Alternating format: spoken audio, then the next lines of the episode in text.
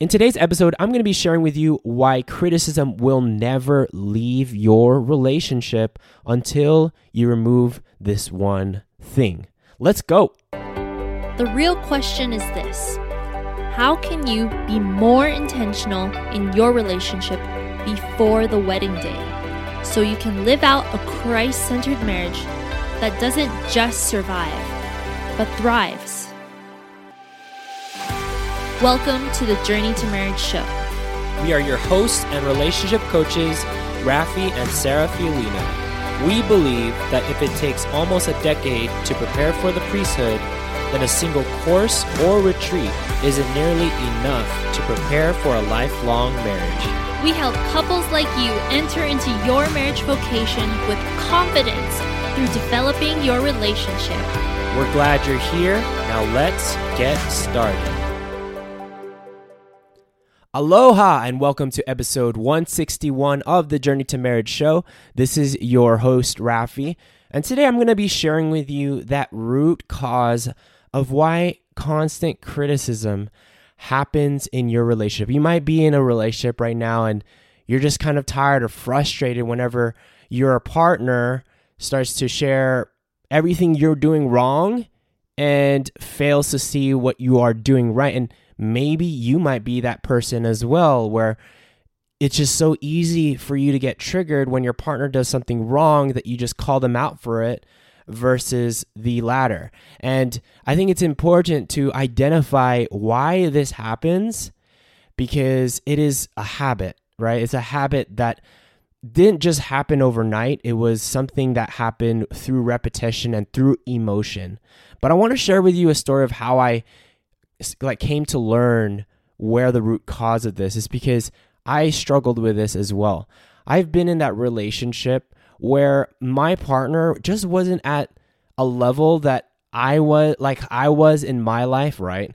Like my egotistical nature like you know, she wasn't on my level. Like her her spiritual path wasn't as strong as mine and I was going someplace and she was kind of like dwindling back there and not really wanting to pursue God as much as I did.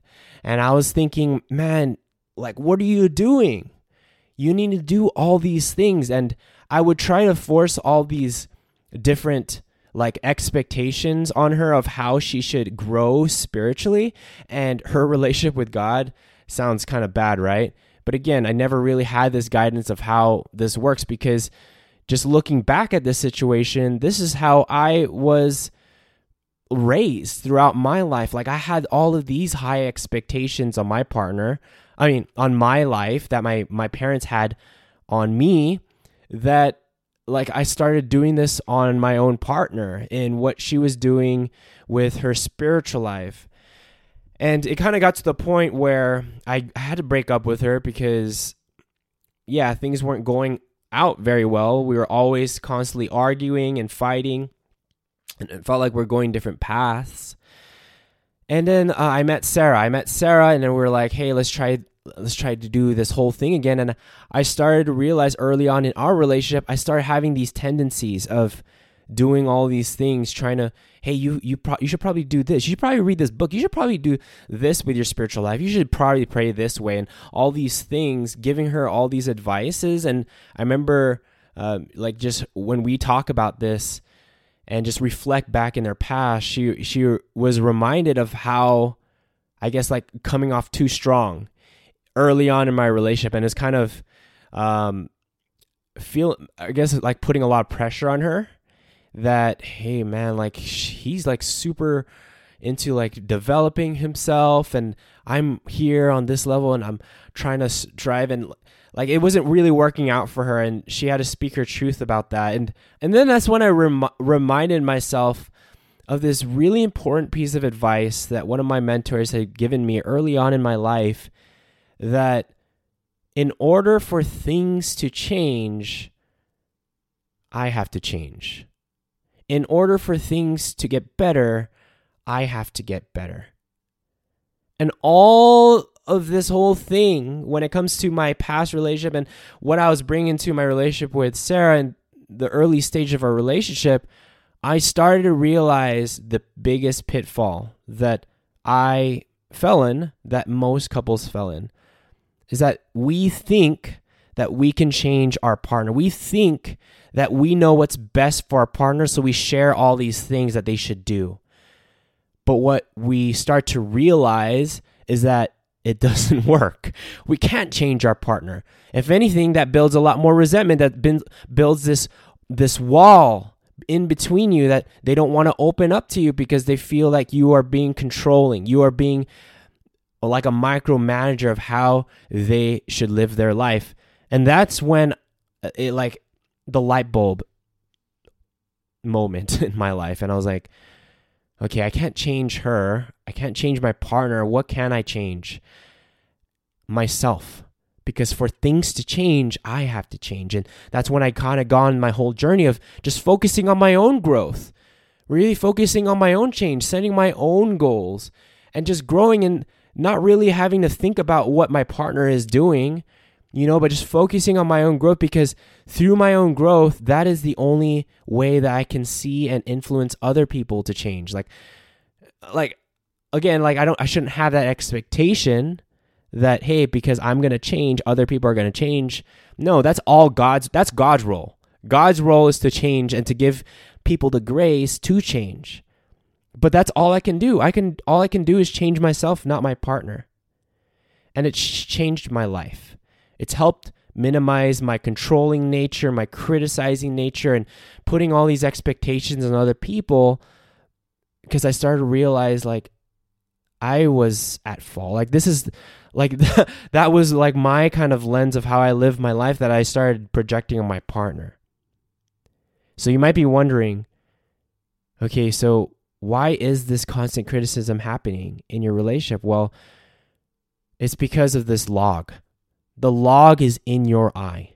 The log is in your partner's eye. What do you mean by the log, Rafi? We'll go back to Matthew chapter 7 when when they're talking about judgment, right? It says, "Do not judge so that you may not be judged, for the with the judgment you make, you will be judged, and the measure you give will be the measure you get.